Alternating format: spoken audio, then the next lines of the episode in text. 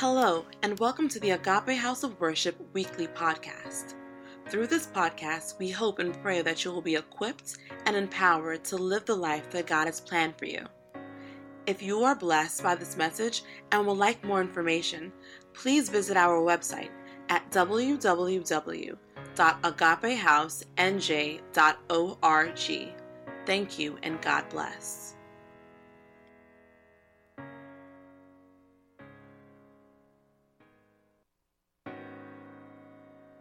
In Jesus' name, we have prayed. Amen. If I had to give a, a, title to this sermon, I would say Making the Decision to Be Extraordinary. Making the Decision to Be Extraordinary in Jesus' name. Does anybody want to make that decision to be extraordinary, supernatural in Jesus' name? Amen and amen. Let's start with a quick uh, definition. You know me, I always like to use a definition when I start. So let's talk about what ordinary is first. Nobody wants to be ordinary because it's normal, no special or distinctive features. It's of a kind to be expected in the normal order of events, common quality, rank, or ability, even deficient in quality. In quality. That's ordinary. No different. You're not special, unexpected in any way, usual average, common, garden variety, normal, routine, run of the mill, unremarkable, and standard. I don't know who, who wants to be ordinary. Does anybody, don't raise your hand. Don't raise your hand, but does anybody want to be ordinary? I hope not. I hope not. God did not make you and me to be ordinary in any way. Amen? Let's jump to extraordinary. This is our category very unusual. I, when, I, when I wrote this and when, uh, when I looked it up, I was thinking like they were defining Pastor Jide Laware. Amen? Very unusual or remarkable. Very unusual or remarkable. Going beyond what is usual, regular, or customary. How many know our pastor goes beyond what is usual, normal, or customary in everything he does? And here's a key one exceptional in character. I said exceptional in character. That's the man of God that sits before us today. Exceptional in character. So, exceptional, atypical, exceeding, peculiar, phenomenal, rare, singular, uncommon, and unique. And why is this? Because in Psalm 139 14, it says, What? I praise you because I am fearfully and wonderfully made. Your works are wonderful. I know that full well. You, if you don't know that scripture, you need to know that scripture. You are remarkable. You are marvelous. You are awesome. You are amazing because God made you that way. Amen? I want you to read the whole thing. Can you put up for me Psalm 139, 13 through 16? When I met, uh, I don't know if it was last year, I think it was either this year or last year, I met with the singles and the, the young people at their conference, and I did a talk. Can we put that up for me? Amen. And this is one of the main scriptures uh, that we use. So we're just going to read 13 through 16. It says, For you created my innermost being, you knit me together in my mother's womb. I praise you because I am fearfully and wonderfully made. Your works are wonderful. I know that full well. My frame, what? Was not hidden from you when I was made in the secret place, I was woven together in the depths of the earth. Your eyes saw my unformed body. All the days ordained for me were written in your book before one of them came to be. How anybody can read that and not realize how special, how unique, how wonderful, how marvelous, how awesome you are. I don't care what anybody says. You are awesome. You are wonderful. You are marvelous. Never have bad self esteem. I don't care what anybody, never. If, if people just had that scripture, they would never have low self esteem. Soon, soon as somebody says something negative about you, that's, that's not what the Bible says about me. That's not what Jesus said. I was knit together in my mother's womb. Psalm 139, verses 14 through 16. That's what's on my heart. Amen? It doesn't matter how short I am. It doesn't matter how heavy I am, how, how light I it, it doesn't matter. God made me the way I am. And I'm awesome and wonderful that way. Amen? Amen. Amen. Do you feel better about yourself? Do you feel better about yourself? Okay, I feel better about myself. Amen. Amen. Amen. So let's go back to our original uh, scripture. We read it over. We had a beautiful uh, reading. And let's just look this over. So for, let me just read it one more time. It says, For God, who said, Let there be light and darkness, has made this light shine in our hearts so we could know the glory of God that is seen in the face of Jesus. Our key verse we now have this light shining in our hearts, but we ourselves are like fragile clay jars containing this great treasure. This makes it clear that our great power is from God, not from ourselves. We are pressed on every side with troubles, but we are not crushed.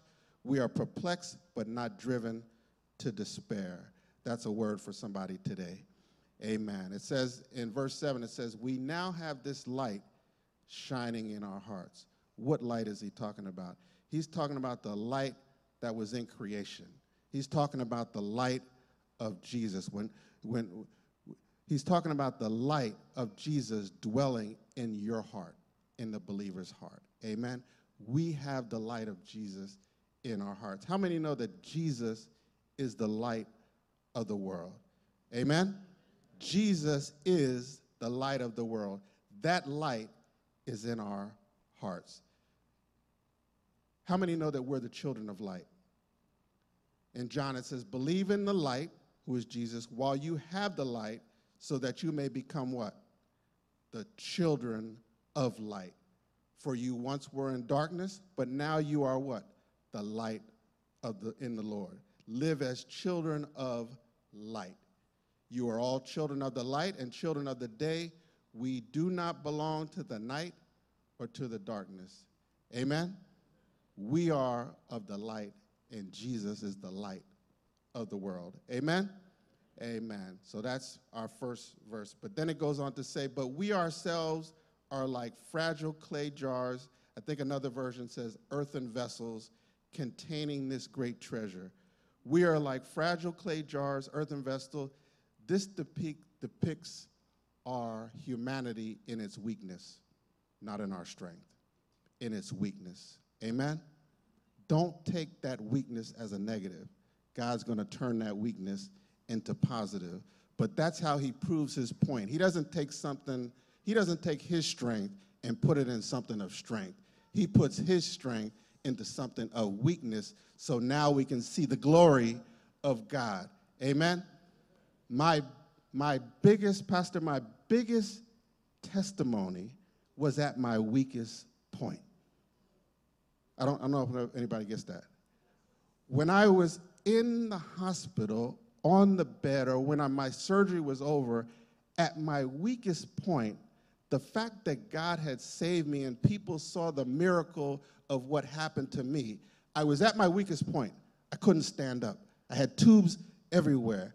I, I, I couldn't speak because of the tubes that were down my, down my throat. But people could walk in that room and see the miracle of God. They were encouraged even at my weakest point. The ministers, when they came, I hope they were encouraged. My mother, when she came, I hope they were encouraged. People left saying, God can do miracles. Amen. But I'm on the bed and can't move. So at my weakest point, God demonstrated the greatest miracle through me. Amen. You don't have to try to be strong. You don't have to just be who you are. God wants to use you to do great things, but not in your strength, in your weakness. Amen. Amen. I think in 1 Corinthians 1:27 it says it talks about God using the weak things to shame the things that are strong, revealing their frailty. So he actually shows the, the, the weakness in the strong through using the weak. I don't know if that makes sense but that's what God does. Amen? If you feel weak, don't worry. God is going to use you for his glory. Your time is coming. Don't worry about being weak. God still wants to use you. God is getting ready to flip the switch. Remember, he says, the last shall be first. We get down on ourselves because we feel like we're last. We feel like we're not getting what we're supposed to. We feel like we're at the end of the line.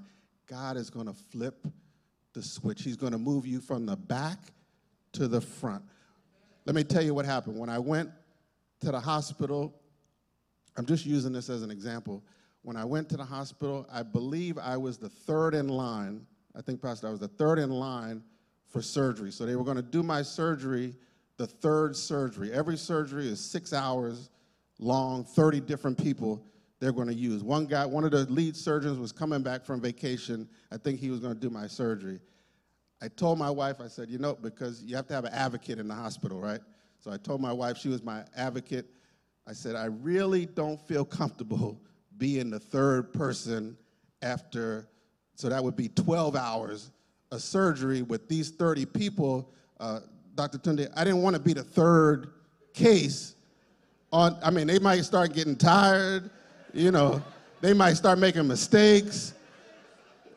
You know, I mean, I'm not trying to tell the doctors what to do, but I just didn't feel uh, right about it. I mean, I couldn't tell the doctors they didn't know what they were doing, or I didn't want to be third. So, I, I mean, I don't know what happened, but they came back and they said, you know, Mr. Wright, I'll tell you what we're going to do we're going to move you from third to first.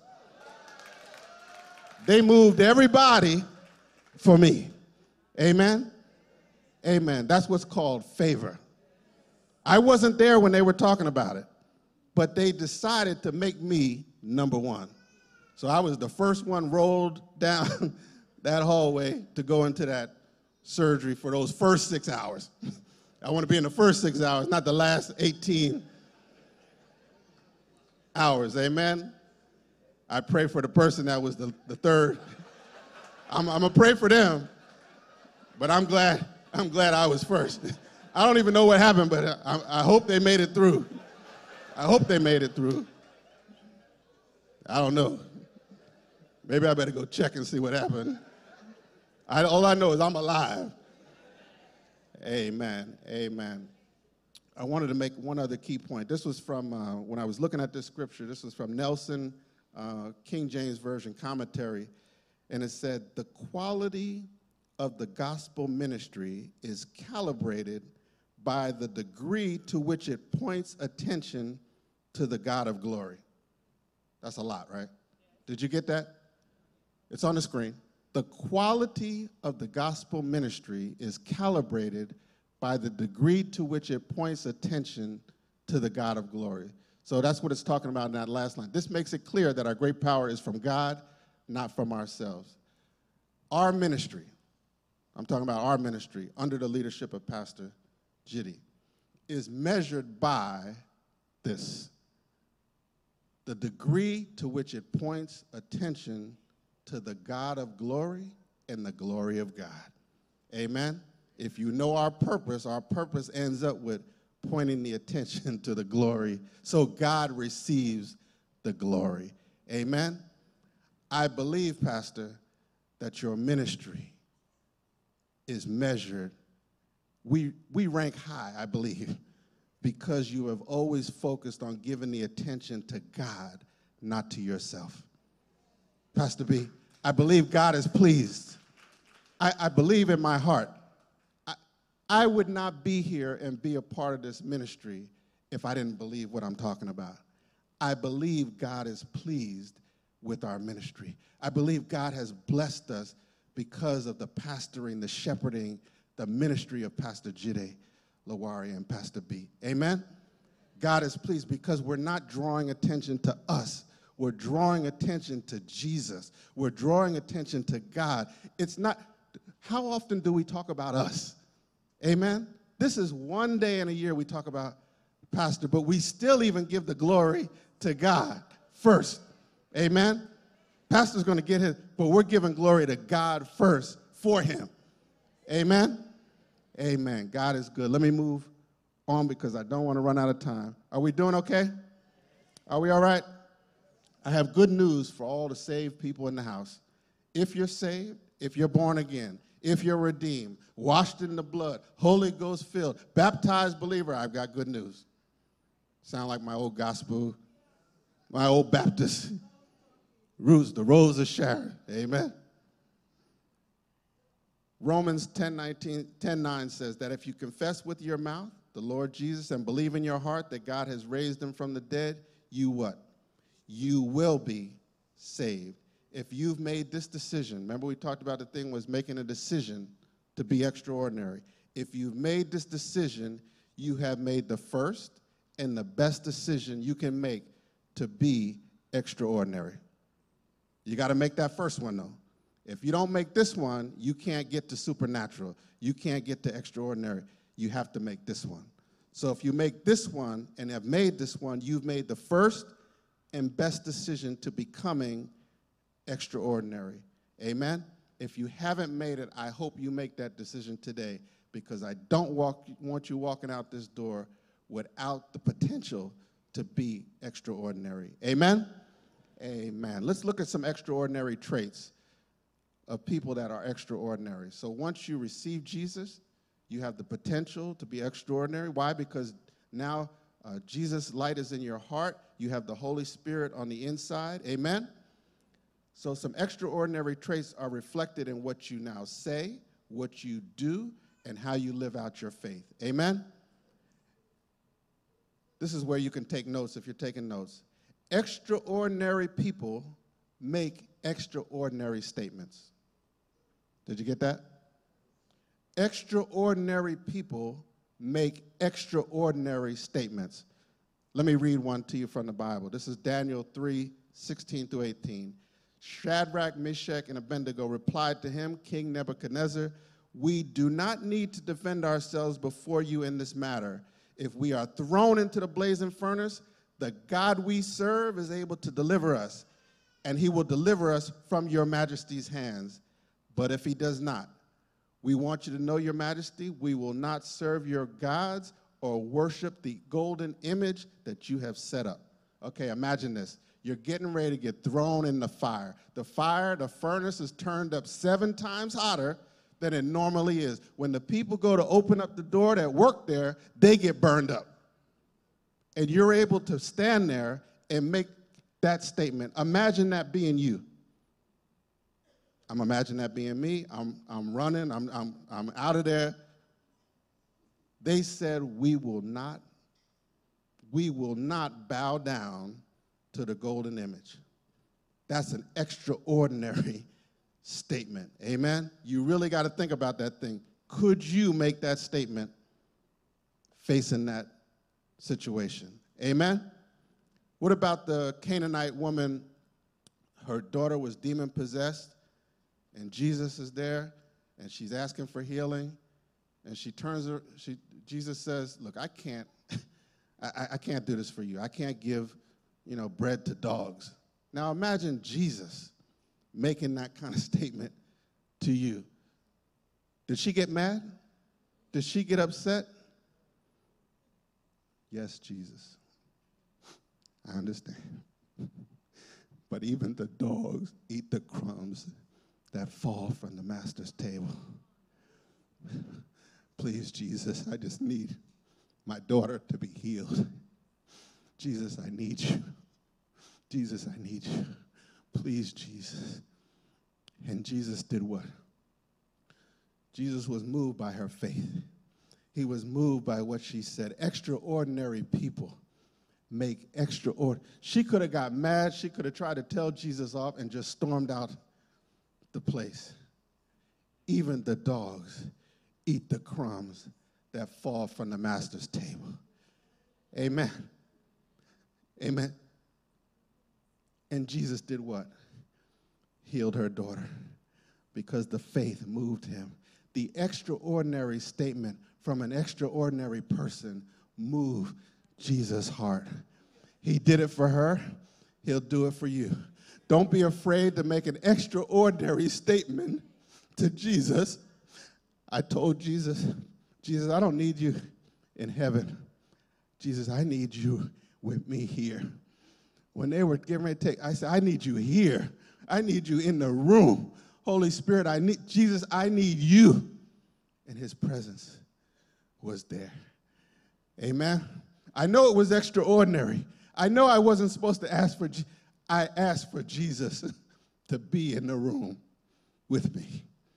Amen. Amen. Extraordinary people take extraordinary actions. First, let me say, we have a pastor that makes extraordinary statements.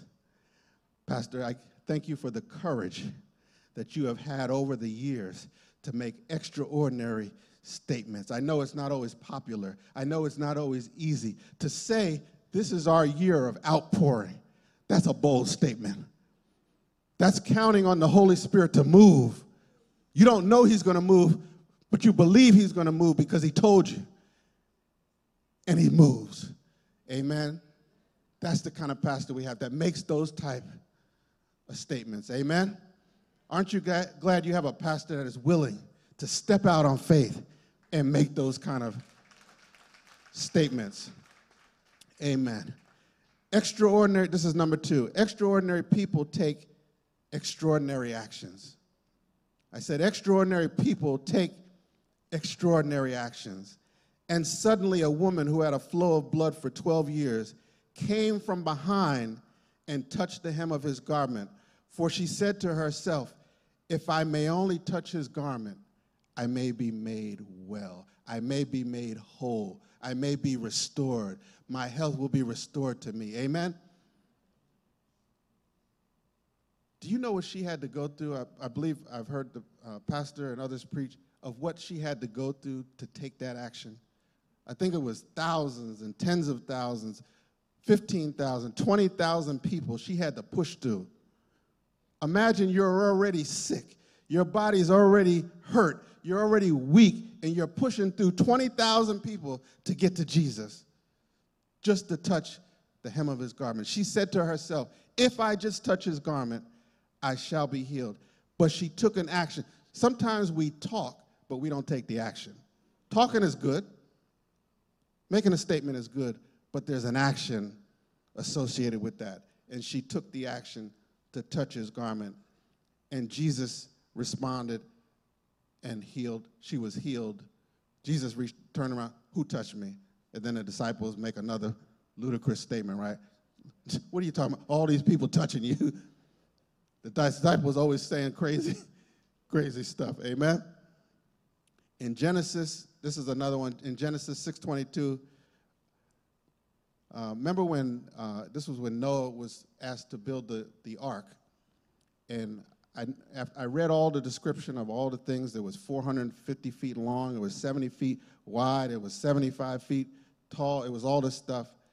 And after they described everything, the type of wood, how to be constructed, in Genesis 6:22 it says, "And Noah did everything as God had commanded him." So he did every single thing, every action he did that Jesus and, and God had directed him to do. Amen? So he took the action based on the word of God. Amen? And that's what we have to do. And I thank God. I believe that's what Pastor does for this church. I believe this building Remember when we were talking about this building? This building, God showed him in vision, and God showed Brother, Brother Funsho this building. Pastor didn't just talk about it, he made this thing happen through his actions. Amen? Let me tell you something. Most churches, when they grow, maybe they double, maybe they triple in size when they go up. Do you know how many times we went up when we came here? This was a major test of faith for the man of God that sits here. We went up like 10 times from where we were. I don't know if you remember. What was the address? I, I try to forget the address. What was it? What was it? 302. Okay. Wow. Well, we're here now. 239 East First Avenue. Amen. Let's move on because we're running short on time. Extraordinary people display their faith. Amen.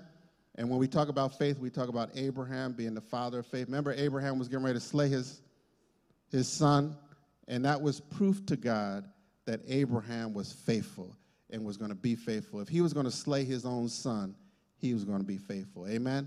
And we've, we see the faithful actions of our pastor, particularly an example would be the worldwide missions that we're involved in now. I remember when Pastor first said, Oh, we're going to be sending money all around the world. We're going to be having ministries all around the world. I was like, Okay, Pastor. Can we send some money to Trenton, Camden? Amen. Let's solve Newark's problems first. But God showed him that we were going to be a worldwide ministry, and we're taking the faith to support those ministries. Amen. Let me wrap this up. So let's connect this to our year of what? What's our year? our year of outpouring. I was amazed when I saw the connection between our year of outpouring and the theme of this, this, uh, this special service. So our, our theme and our, uh, for outpouring is Welcome to 2019. Pastor wrote this last in beginning of this year. Welcome to 2019, our year of outpouring. One of the most radical and powerful promises of the outpouring of the Holy is the promise of the Holy Spirit. Simply put, the promise is a game changer promise. It is a promise to make what? Ordinary men and women to become extraordinary. So they connected the outpouring with the theme for Pastor's Appreciation, going from ordinary to extraordinary. Why? Because of the outpouring of the Holy Spirit. That's what makes us extraordinary. That's what makes us supernatural. Amen? Amen. So, what's contained in outpouring? Here's, here's the blessing. See, outpouring is outpouring, but there's more to outpouring than outpouring. Does that make sense? And the more of outpouring is privilege, honor, assignment, purpose, promise, and blessing. Let's talk about the privilege. It's a privilege and honor to be a chosen vessel of God. I think every minister over here, every pastor, appreciates the fact that God has chosen him to be a vessel of God. It humbles us because we don't deserve it. And he gave himself, I think John or somebody read this this morning, and he gave himself to be apostles, prophets, evangelists, pastors, and teachers. We are ambassadors as though God were making his appeal through us. Amen. It's a privilege and honor that we don't deserve, and that keeps us humble. There's an assignment and purpose uh, Genevieve, you'll like this. There's an assignment and purpose in outpouring. But you will receive power from the Holy Spirit, and you will be my witnesses in Jerusalem, all Judea, Samaria, and the ends of earth. Jesus, when he gave the Great Commission, he says, All authority in heaven and earth have been given to me. Therefore, do what? Go and make disciples, baptizing them in the name of the Father, Son, and the Holy Spirit. There's an assignment and there's a purpose in outpouring. There's a promise and outpouring. God makes and keeps his promises. He's a promise keeper. He says, I will pour out my spirit. I not I might, I maybe, I will pour out my spirit. And God is not a man that he should lie. If he says it, he will do it. If he made you a promise, he's going to keep his promise. He doesn't lie. If he said it, he will do it. And finally, there's a blessing I hope you like this. There's a blessing in outpouring. I said there's a blessing in outpouring. When Pastor talked about outpouring, he didn't he wasn't just talking for himself. He was talking about for all of us. He said it's on sons, it's on daughters, it's on old, it's on young, it's on women, it's on men. There's an outpouring and a blessing for you in outpouring. Amen. That's going to take you from ordinary to extraordinary in Jesus' name. The, just like he blessed Abraham, he's going to bless us. He said, Surely you will become a great and powerful nation, and all the nations on the earth will be blessed through him. I don't know if you believe it, but there's going to be an outpouring on Pastor Jide. There's going to be an outpouring on Pastor B. There's going to be an outpouring on the ministers. There's going to be an outpouring on the trustees. There's going to be an outpouring on you. There's going to be an outpouring on the ministry leaders. There's going to be an outpouring on every member of this church. The nations will be blessed through us. You have to believe that. You have to believe that. I know it sounds crazy, but it's true. In Jesus' name. Pastor, here's what I want for you, and I'll take my seat. I want us all to be blessed and outpouring, but from a friend's heart to your heart. I'm asking God for a double blessing for you. I'm asking God for a double blessing for you, your wife, your household, your children. In Jesus' name, when God outpours His Spirit, it's a double blessing. Whatever I want for myself, I want double for you. Because I know that when you're blessed, the world will be blessed, the church will be blessed, the nations will be blessed. God's children here will be blessed. We will be blessed if He's double blessed. Amen? Do you want it for your pastor? Do you want that for your pastor? It's a blessing to be blessed through the man of God. You got to get that. You got to get that. More love, more peace, more joy, more anointing, more, more, more. We want more fresh anointing, fresh oil. We want you to walk in the supernatural at all times. May people be healed, like with Peter, by your shadow. When you walk through the streets of Argentina, people healed. When you go to Uganda, the children will be delivered. They will accept Jesus and salvation. They will receive what they need because of your presence, because the anointing of the Holy Spirit goes with you in Jesus' name. That's what I want for you, Pastor. I want more. I want more. And I want you to be personally, sometimes we leave this out, and I'm going to take my seat. Sometimes we leave this out. I don't just want spiritual things for you, I also want the things that we need in life. We need wealth. I want great wealth for our pastor so he can minister in freedom. You don't have to worry about bills. You don't have to worry about how to send your kids to college. You don't have to worry about anything in your life. Wealth. We want wealth for our pastor, for Pastor B, freedom to minister and not worried about finances. We want you to have the house of your dreams, the car of your dreams, anything that the desires of your heart we want for you so you can minister in freedom. In Jesus' name. In Jesus' name. Please agree with me. In Jesus' name. In Jesus' name. We agree. In Jesus' name. It shall be done. In Jesus' name we pray. Amen, amen, and amen.